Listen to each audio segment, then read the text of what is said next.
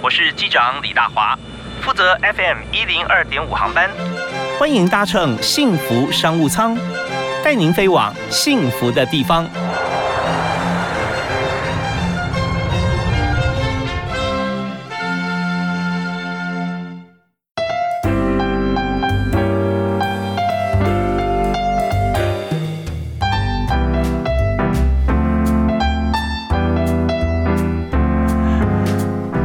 听众朋友，大家好！非常欢迎您在今天下午五点到六点锁定 FM 一零二点五，收听幸福电台的幸福商务舱。我是李大华。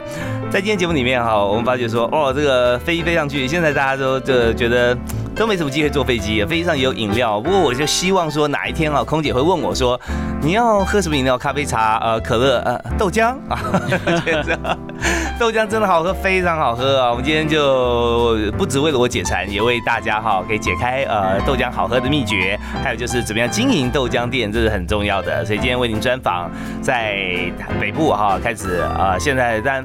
这个生意要做大哈，对他来讲，其实我觉得不难哈，但是他就要做到最好，再往外拓展更多的店啊。我给你介绍奇石豆制所的创办人吴嘉玲。嘿，大家好，我是奇石豆制所的吴嘉玲，非常欢迎嘉玲啊。那个奇石豆制所哈，嗯，你说一开始开店呢，最多呃展店到四家嘛，是吧？对，四家。那我是在这个呃，在金山南路，嗯，信义路口，啊，那是第几家？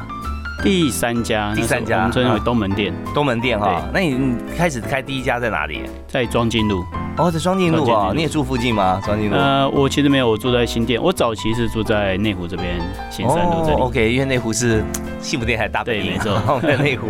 OK，那跟大家介绍一下嘉玲兄啊，他在开这个豆浆店之前，他是软体哈工程师，对，游戏工程师，谢谢谢游戏的。然后在之前呢，是在澳洲哈，在移民澳洲大学研究所工作，都在澳洲，没错，没错。然后呃，过过了这个差不多快十年哦，再回台湾。对，所以我想说，当初你回台湾的原因是什么？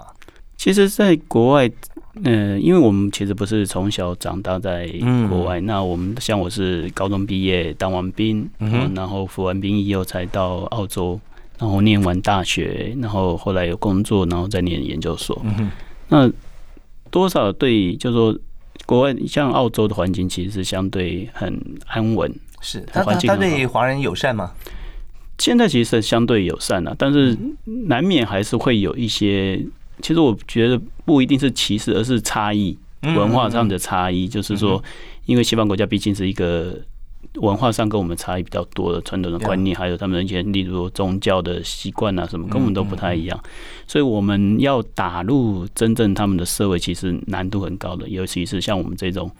好像已经十八九岁，嗯嗯嗯，几乎定型的一个 一个人，没有没有太多的这个革命情感小伙伴，对对 对对对，所以没有比较没有办法有融入那种当地社会的感觉。确实啊，嗯，那所以然后所以对，因为我们从小长大，然后从小在台湾长大，其实当初去国外也会觉得说啊，我只是去。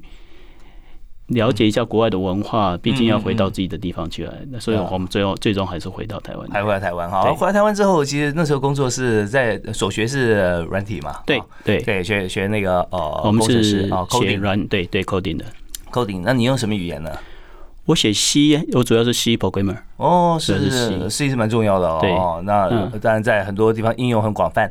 那怎么样会在台湾做这个软体工程师哈？然后突然就想说，你要做一个这么样不一样反差的啊，是传统的，而且是食品业，那这个直接销售啊。这个其实主要是我自己的个性啊，就是说，因为城市城市工程人员他是一个面对硬邦邦的一个电脑荧幕，嗯，然后比较沉溺在自己的空间里面是。然后去写程式，然后跟别人互动相对弱。虽然说我是做，虽然在我在做游戏的时候，因为游戏本身它除了 coding，还有气化美术，它其实需要大量的对大量的沟通。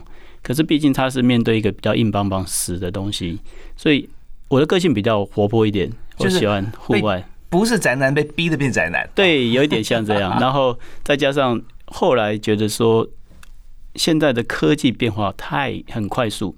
嗯哼哼，那像我们写软体的那时候前几，嗯，二零零七零八的时候，App 刚大开始流行，那那时候你会觉得，哎，我们在写软体的那种，好像茫茫大海，嗯，突然之间好几百万个 App 上线的，可是你只是占其中一小个。其实有时候会有危机感啊。嗯，第一个危机感，一个就是被淹没在那个大海里面。对对对，啊，然后变化很快。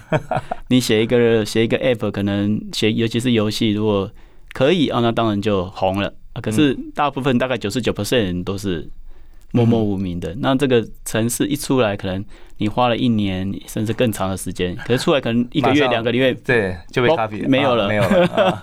对，所以所以有时候就觉得说，为何而战哈？对对对对，然后这样没有办法累积了哈。对对，那所以就想说，做一个比较呃扎扎实实的啊，每天可以。一方面其实是一开始实际是好玩兴趣而已，那另外一个就是说，就刚刚讲的个性，那我们总觉得说，哎。我们的个性好像希望去跟土地比较有连接，嗯，跟跟外面比较互动，所以我们当刚开始去做豆浆，其实最。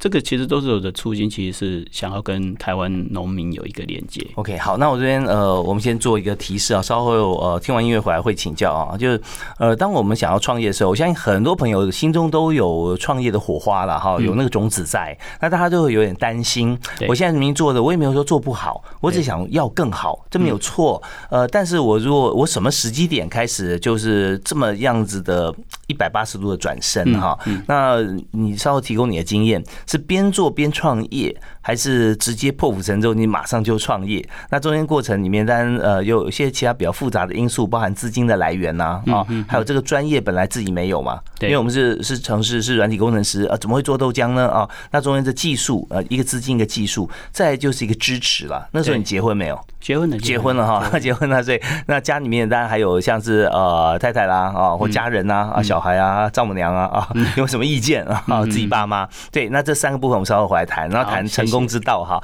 啊，第一首歌你来推荐给大家好不好？像前几年我蛮喜欢那个卢广仲的《一样》。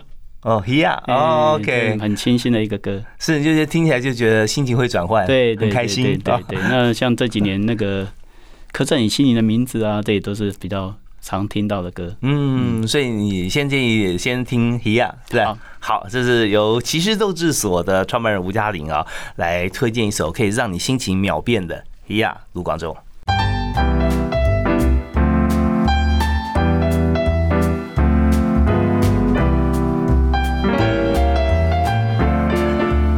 商务舱，希望每天都给大家满满的幸福。从生活、从工作当中啊，我们获取养分。那么，希望工作做得更好，生活我们会更加的轻松。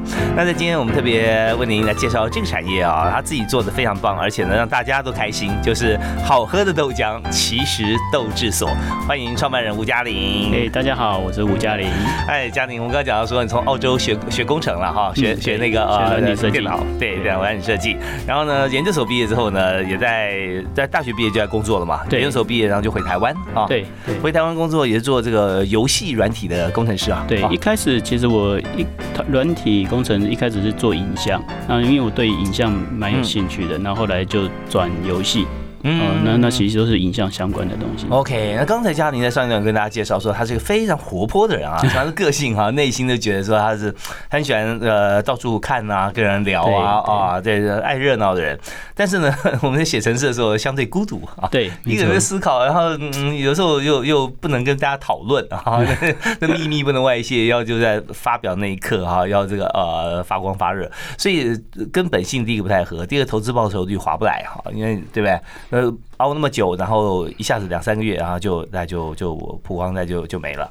好，那所以就想说，怎么样来做另外一番事业？那我们刚刚提到说，那在这心路历程里面，起码有两个转折，一个是一个是转换公司，一个是转行，另外一个是创业。这三条路铺在你面前，你怎么选择的？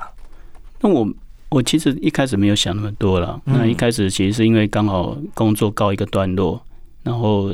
让自己休息了一年左右，嗯嗯，那在这个过程中，诶，就比较是生活家里的生活，因为那时候小孩子刚出生要一两年，嗯，然后就陪带着小孩跟家跟太太在就独自的生活，然后就比较体验生活。太太没有上班了哈，当时没有，当时没有，对，那这样也不错啊，这個呃累积到觉得说还不错的那个呃。就是资源啊，对，那不用上班啊，那对啊，就是说当时是因为短暂的时间，大概一年多的时间，然后我们就休息一阵子，然后嗯嗯在在过着自己的单纯的生活，然后也就是说从这边就会去学习一些东西，然后也在找说，诶，接下来我能够做什么？对，但这方面需要这个夫妻哈，或者说家人方面会有共识啦。嗯啊，我想说啊，大家这个平常你看工程师也蛮辛苦的啊，对，啊，晚上有时候工作很晚嘛，嗯啊，所以说呃，家过一下家庭的生活需要需要呃有点 gap year 的感觉啊。嗯然后重点是说，在这过程里面，你也也没有设定目标嘛？对一开始没有设定目标，那什么时候开始设定的？其实这是就就是说，我们开始学习豆浆，其实一开始是兴趣，然后想做自己为为自己的家人做一个简单、嗯单纯的东西，嗯，然后才发现，哎、豆浆其实看似很简单、很生活的东西，可它要做好，好像没那么容易。重点是你做还真的做的不错，我觉得我在外面怎么没喝过这么好喝的？那哦这个其实是进一步的学习了。那一开始就是说，网络上找资料，因为自己学学软体的，对资讯的掌控比较容容易，然后就是网络上找资料，发现哎、诶做豆浆好像没有想象中那么简单，要找哦到做好好像有点技巧。那不知道技巧在哪里，因为网络上其实找不到明确的。那你是怎么样找出来这个技巧的？后来是持续去找，然后找到一些团体有在教嗯教做豆腐，教做豆浆，然后我们就去那个团体里面学。跟太太一起学，只有我，只有我，哦只有我嗯去学。然后一开始是兴趣嘛，那就是学。那学的过程中，团里面有提到一些黄豆的一些议题啊，例如说当时比较讲的是机改黄、机改黄豆的一些状况，然后再接下来就是台湾在推杂粮的栽种，所以台湾会有一些本土黄豆的一些议题出来。OK，好，那我们在这边花一点点时间来谈机改黄豆哈，嗯哼它会出什么问题？因为它这个，嗯，我的了解上，机改黄豆其实以科学来讲，哦，我们自己学比较科学的，我们都会有科学的角度去看这件事情。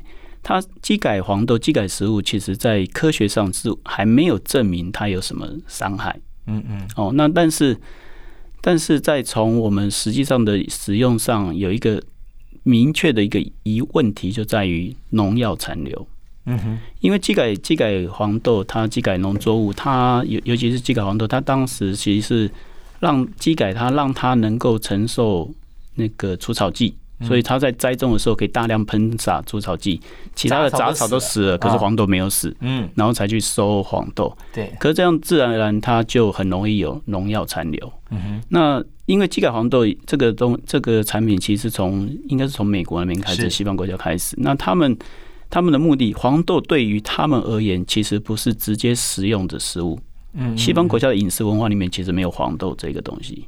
嗯西方国家种栽种黄豆，其实为了榨油、榨沙拉油，因为当时当以前美国发明了沙拉油，所以他们美国才变才去栽种黄豆。然后他栽种黄豆的目主要目的，其实是为了榨油。嗯所以他榨油、榨取沙拉油、提炼沙拉油，在这个提炼的过程中，其实农药残留已经不是问题。嗯，都已经因为高温或其他的对，它有其他方啊，法把它去除了。那接它剩下的豆渣，其实是给当那个农畜料嗯、农畜的农那个畜牧业的饲料嗯，给牛啊、羊啊吃。那所以那个豆渣会不会有农药残留？会应该，会应该会。那但是它经过对于人的食物链来讲，它是经过一个那种牛啊羊啊的消化转换过才，我们又去食用它的嗯肉品，所以它它的直接直接性就是稍微弱一点。所以西方国家比较没有黄豆农药残留的问题，所以它基改黄豆对他们而言比较不是问题。那亚洲就不一样了啊，像那个呃中餐里面，其实哇黄豆的东西多了，对对对对，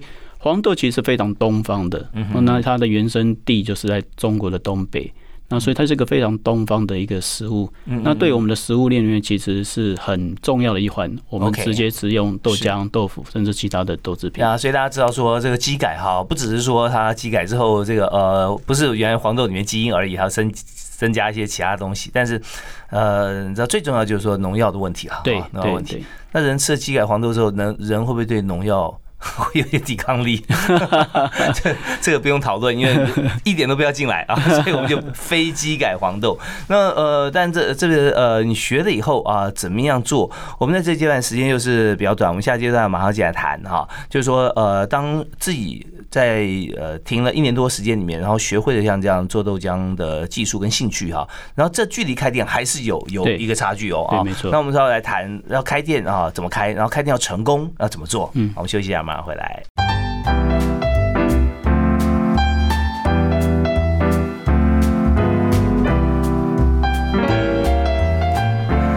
其实斗智所的吴嘉玲吴创办人吴老板的这个口中，我们要知道说为什么他呃从工程师哈要转行，然后开豆浆店哈豆制所。那当然我们刚刚提到说机改这个问题啊，他先从黄豆就学习的时候就是说嗯要用哪一种黄豆啊？那我我们今天想知道说呃到底哪种黄豆会不会有差别啊？做出来豆浆会比较好喝，跟品种有没有关系啊？哦，这个其实就是我们其实都是走一个非常代表性的一个一个豆浆的一个做法。嗯嗯嗯。那因为我们也推出的其实都是我的初心，其实是协助台湾的农民去销售他的黄豆。哦，所以是在地黄豆了。对，在地本土的黄豆。那有没有说大农小农？那其实台湾的农业都都属于小农，相较于美国的话，我们都是小农。不管你多大，它对它跟其他国家来比都是小农，因为我们的栽种面积其实相对小。对，那要要气做吗？要要，我们早期早期在四五年前，我们开始使用的时候，其实台湾的黄豆还不普遍的时候，我们是跟农民事先契作。哦，所以台湾其实大部分黄豆都是养在进口的。对，它百分之九十九大概都是进口的。一台湾进口一年好像两百五十公两两百五十万公吨的黄豆，台湾一年现在好像只有生产一千万一千吨。哦，那从美国来自美国的黄豆啊，呃，因为机改是从美国那边来的嘛，对对。那非机改现在要从哪边进呢？哦，我们也是从美，大部分是从美国、加拿大、巴西进。其实他们在栽种，这其实有一些黄豆栽种的历史啊，就是说美国他们后来大量都是栽种机改黄豆。可是对于亚洲国家，尤其像比较先进的日本，他们当时也是跟我们一样被美国要求进口黄豆进来消费。那但是他们当时订立的一个使用黄豆的一个标准，所以他们教一请美国请西方国家他们。依照他们的食用标准去栽种的非诶非机改的黄豆，嗯嗯，哦，而不是用机改黄豆。那台湾早期比较不重视这个食品嗯黄豆的安全的时候，它对于食品级的那个黄豆的进口量就比较低，我们都大部分都进口比较廉价的机改黄豆。那这几年近十年来有很多团体的那个。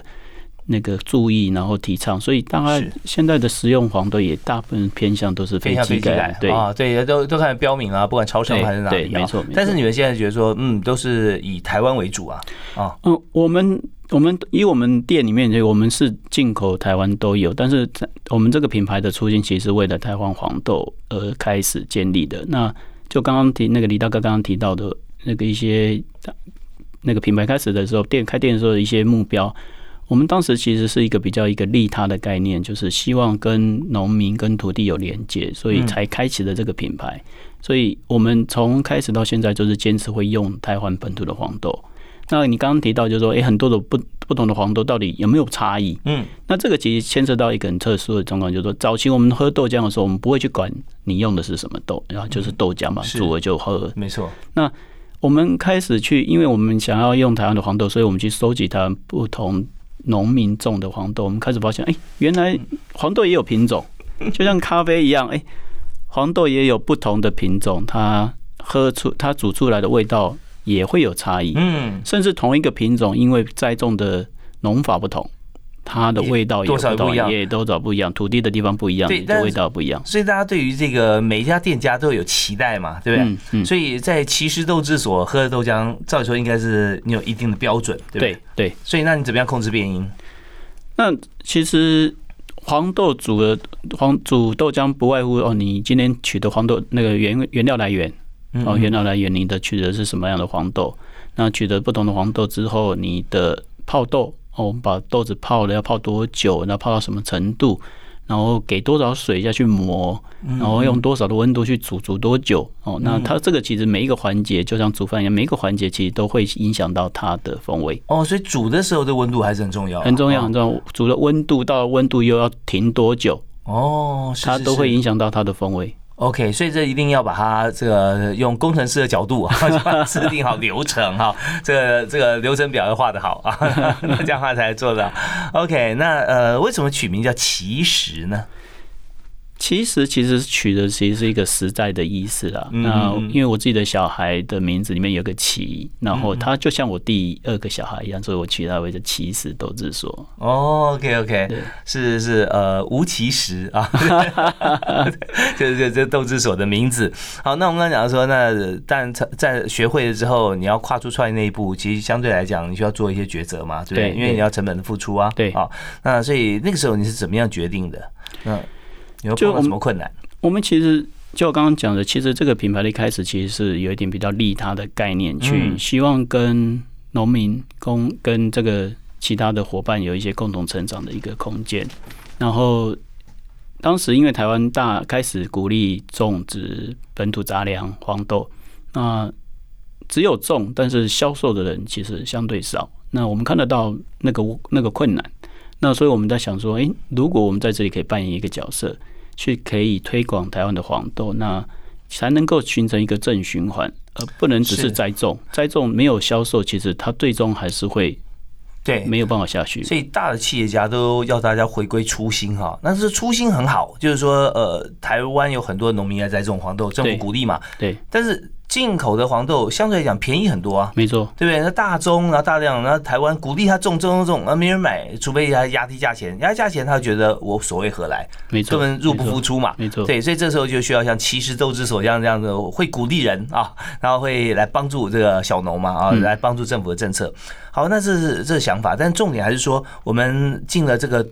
比较高单价的豆子，对，那我们也要能够获利啊，没错，对，所以你的投资报酬率你怎么怎么怎么看？所以这个其实是我们当时在开始的时候有思考过这个问题。你的成本其实高过人家三倍四倍的成本，嗯，那你怎么去转换成获利？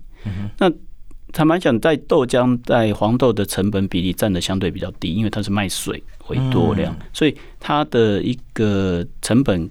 可以承受的相对比较高一点哦，那但是它一样的，到后来竞争的那个那个利润还是很很毛很很薄很薄的。那所以这个确实是一个困难，所以我们其实一直往我们自己心里面自己知道这个问题，所以我们在开发产品一开始的豆浆或者后来的双麒麟，后来后来的豆腐，其实我们都往比较高单价精品的方式去去。去拓展。OK，那这边可以跟大家解释说明一下，就是说，呃，卖水是最赚钱，不管卖冰啊、卖饮料啊，对，卖豆浆好像听起来是哦啊，可是为什么我们不能够好像就只卖豆浆就好？因为豆浆来讲，我们除了觉得说它的成本跟跟卖价之间会有比较宽宽广的利润，但是呢，它还是有敬业吧？人家卖的这个价钱，你不能。再卖比它高太多啊，对，没错，没错。你有比较，家喝起来嗯有感觉，好喝。但这个好喝可能是三倍价钱，你也觉得说算了，我喝一次就够了，没错。所以就往副产品方面来走。所以一个品牌要打响知名度啊，它除了要研发创新以外，它还要有一系列的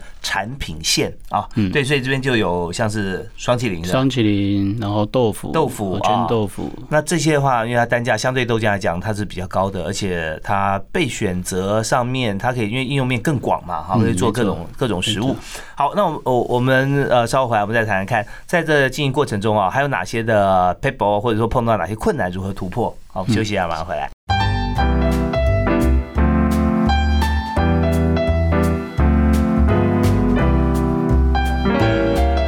今天在《新闻商务舱》里面访问的是奇石豆之所的创办人吴嘉玲啊，我们问了很多的问题，呃，虽然有些还没有问，但是已经获得答案了。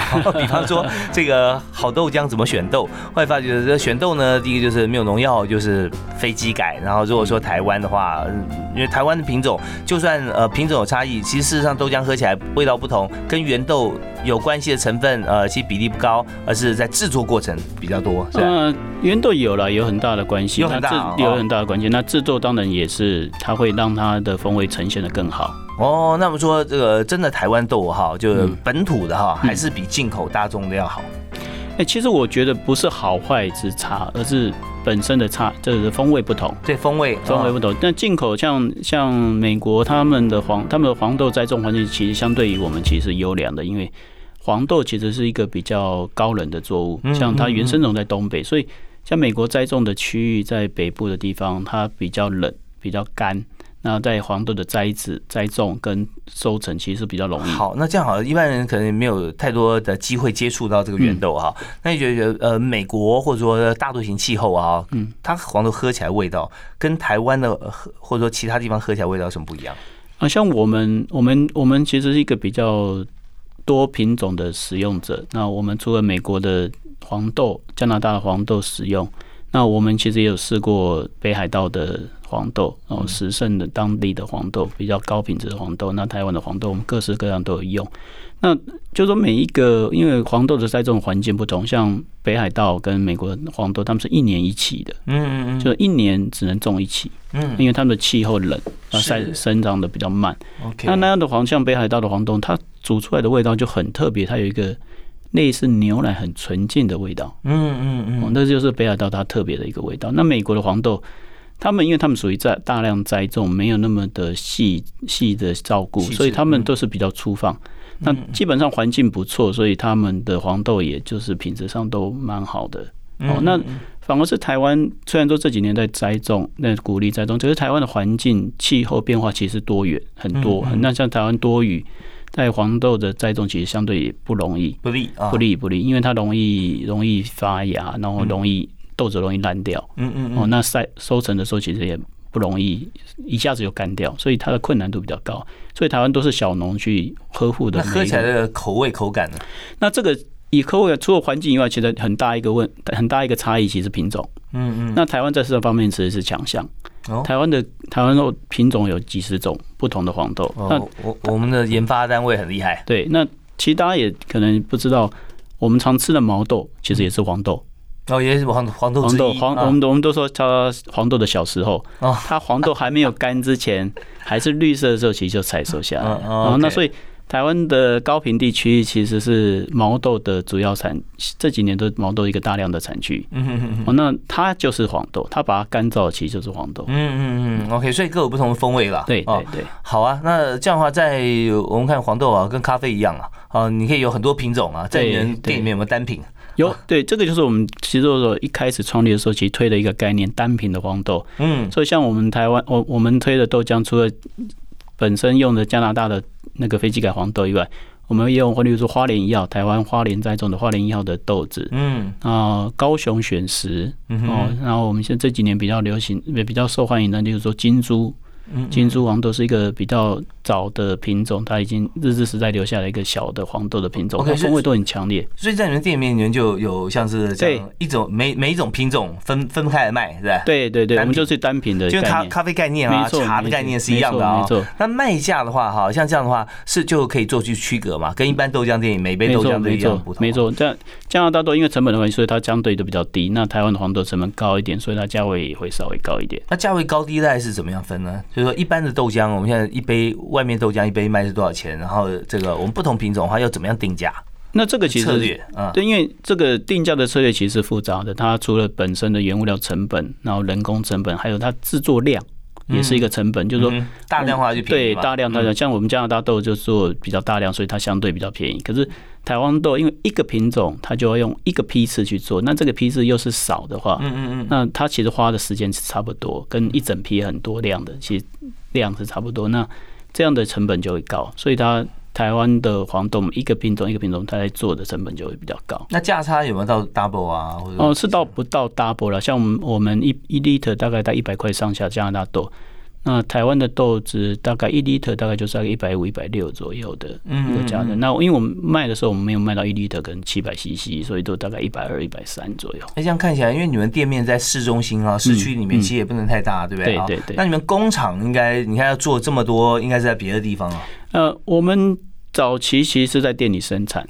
哦，那今年开始，我们其实会计划移移播移到食品工厂去生产这样。OK，那我们现在要收敛一下啊，就是说我们刚刚讲了几个部分，就第一个我们要对于原料非常了解，嗯。对啊，再来就是我们制作过程哈要控制变因很多，包含温度、时间啊还有还有呃要冷却然后再煮啊，像这样。好吃东西好像都是这样。好，那再来就是我们在展店的过程当中啊，中央厨房这个概念要加进来啊，这样子也可以做大嘛。对，然后再来就是我们再把选豆啊这些，就用咖啡跟茶的方式来把它做分类，所以这样创造差异化，嗯没错跟其他豆豆豆豆制所或豆浆店不一样啊。对，好，那我们再说一下，就您直接提一下，如果说在经营过程中要三个你觉得说非常重要的元素哈，那是哪三个方法？重要元素，我觉得就我刚刚讲，一开始你起一个一个公司或者说一个团队的时候，你的目标是什么？哦，那我们一当时我们第一个目标其实是一个比较，我我认为是有个有点利他的那个利他利他的一个概念。是，那这个其实是也是支撑我们一直在走的过程中去思考为何而战的一个目的一个方向，就是说我们当时哎，我们这样去做，哎，我们会遇到很多困难。可当你知道说，哎，我做这件事情不单单是为了求利，不单单是为了什么，而是为了彼此的一些利益。互相的帮忙，那或在过程中，其实你会有一个比较坚定的一个信念去坚持，也交了不少好朋友。对，确实这些呃耕作的这个农户，也因为你们的采购，让他们我们对我们会有因为这样而跟一些农友比较有革命的感情感在。OK，好，那第二个是第二个，其实以以我们这个行业而言，那它是从店面经营的方式去去做。那我觉得。一个多元，然后就是说灵巧，其实是一个非常必要的一个做法，就是说多元灵巧。对，因为那个现在的现在的年轻人，现在的我们的工业的发展还有科技的发展，其实反而是都是比较偏向专业，嗯嗯，单一的一个深度。就说你学城市，你就是钻研城市，转弯很慢。对对，所以说他在，因为他在一个复杂的架构里面，必须要各自专精，嗯嗯嗯，然后有人统筹，然后才能够延续的。可是小店的经营或者说小资本的经营，它反而需要的是一个非常灵活、灵活而且多元，一个人可能是多工的方式。我们也发现，现在的年轻人其实比较单工，而不是多工。OK，利他啊。多元灵活，那第三个呢？我们稍后回来再继续请见特别来宾哈，其实都是所的创办人吴嘉玲来跟大家分享。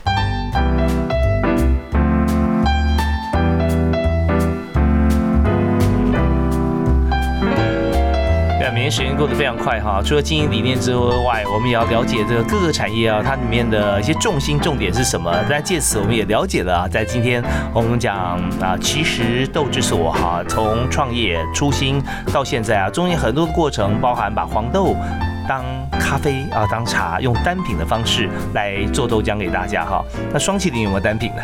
哦，双体我目前都只有一个口味而已，一个口味，这也不用了。双体其实吃不是那种真的去品，对，因为它其实比较糖分比较高了，其实你比较差吃出来的差异比较多一点。OK，好啊，那我刚刚讲了利他嘛，对不对？要灵活多元嘛，哈。那第三个是什么因素？我觉得最重要还是一个团队最重要，其实呃，一个品牌或者公司最重要还是一个团队的，就是说。一开始只有一个像我们公司，一开始是我们我们创办，那只有我跟是我太太一起做，嗯，慢慢的然后加入不同的团队，那这个团队的合作就变成是整个团队那个那个公司发展最重要的一环。你们现在多少人？我们现在连销售员大概二十来个，嗯嗯，哦，那核心经营团队大概四个五个这样，有呃三个店啊，那对。OK，那这个团队当初怎么样成立？你还是独资嘛？对对对，独资。那团队的话是包含像是各店的店长啊。嗯，那你怎么样来规划你的组织图？其实我们我们这样的团队其实遇到一个很大的困难，就是人才的吸引。嗯，因为它不是一个高科技产业。嗯哼，那也不是一个。获利很高的一个，或有股票上市或者股票的这种这种行业，所以吸引力对吸引力其实没有那么强。那又是服务业，嗯，所以它相对难难吸引比较优秀的人才，嗯，那所以大家来服务业都是都是很临时，就是暂时性的工作。哦，那这样的形态其实对于我们的发展其实会比较困难。嗯，那怎么样克服它？就是坦白讲，我们以我们像现在这种情况，其实我。只要有人愿意进来，我们都会愿意跟他培养感情。是因为我们知道说有些呃部分，就是说，嗯，我们环境产业就是这样嘛。对。那有时候用共同的愿景，或者说我们是不是能够集合啊同样理念的人，对不对？没错，要利他，然后又快速多元啊，嗯要知道我今天做的意义。所以，呃，有像你未来的规划，有想说你要再展店吗？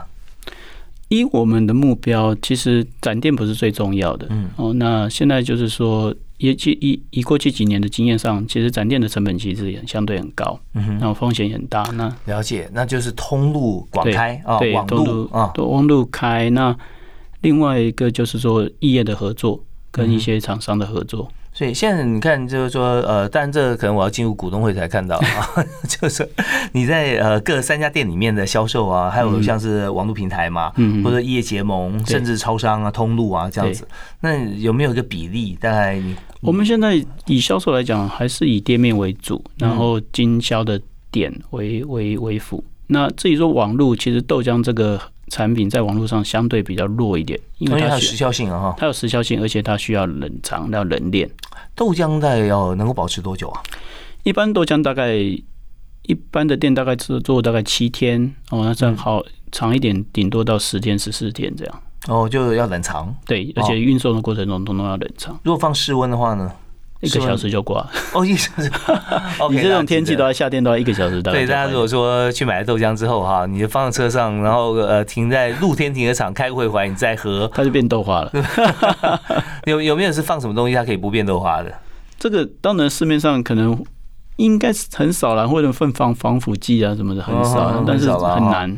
你你。如果不放防腐剂，大概就是一个小时。OK，所以豆浆相对很困难了，就是说它本身它的造价如果跟真的跟酒、咖啡呃有差比起来差异对，它它相对来讲好像说它单价哦没有办法提太高，但是呢它的容许度又非常娇贵哈，它就是 时间一下子就过了，它比牛奶还快，呃有时候跟牛奶差不多，差不多了跟牛奶差不多。是好啊，那我们来看哦，那现在呃，以这样子来看，我看你经营的店哈，有点文青风哈。嗯嗯那跟传统的豆浆店哈，传统那以前我们知道说，像呃传统豆浆店啊，卖这个烧饼油条啊这样的比起来哈，那是很大的不一样。嗯嗯，所以那呃，你怎么样来做一些区隔，让大家习惯能够改变到你这边来的？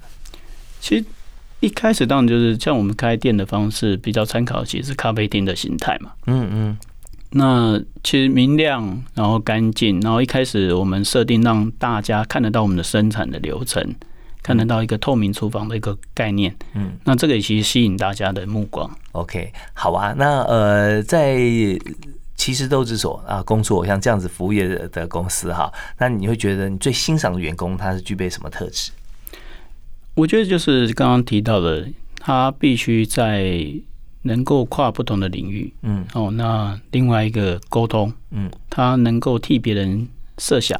那就现在的现在的人比较宅，有时候他只想到他自己。可是当团队在合作的时候，有时候你必须要多替人想一下，哎，帮他多做一点点什么准备，他接下来的工作就会很好做。嗯嗯哦，互相的协助，其实这是非常在团队里非常重要。我觉得吴嘉玲老板哦，他一定有把他的那个创业初心写在墙上，利他共好，多元利我。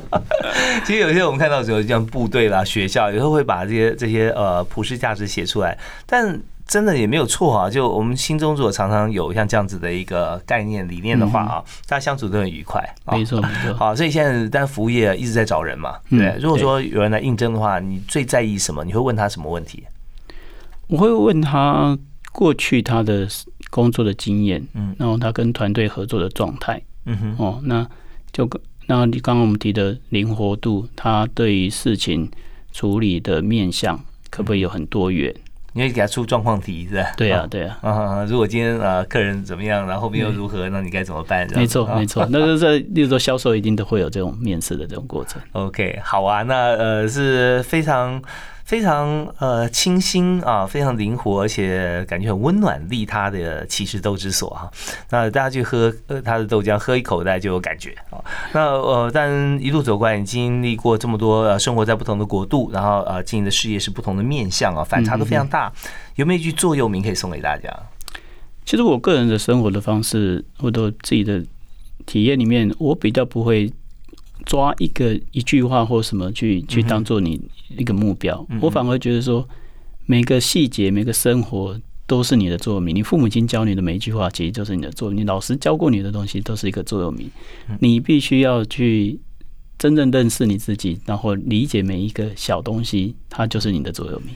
OK，好，我们的工程师的思维啊，果然是不太一样啊，要把过去所有的事情都输入啊，到时候你想要什么 tag 一下出来了。对，但是呃，也说的真的就是要活在当下啊。当我们在相处的过程当中，师长啦、父母啊跟我们讲的话，我们要记在心里，不是听过就算了，要好好想一下，然后是不是我们可以照着做，照着做好，呃，是不是适合当时跟现在的自己？对啊，那这都是多元，要灵活啊，但是要本于初心。下次如果大家呃想要喝喝看什么样叫做跟咖啡一样分类的单品黄豆豆浆，就可以到七十豆之所去找吴老板啊。好，今天非常谢谢吴嘉玲，谢谢感谢大家收看收听，我们下次再会，好，拜拜，拜拜。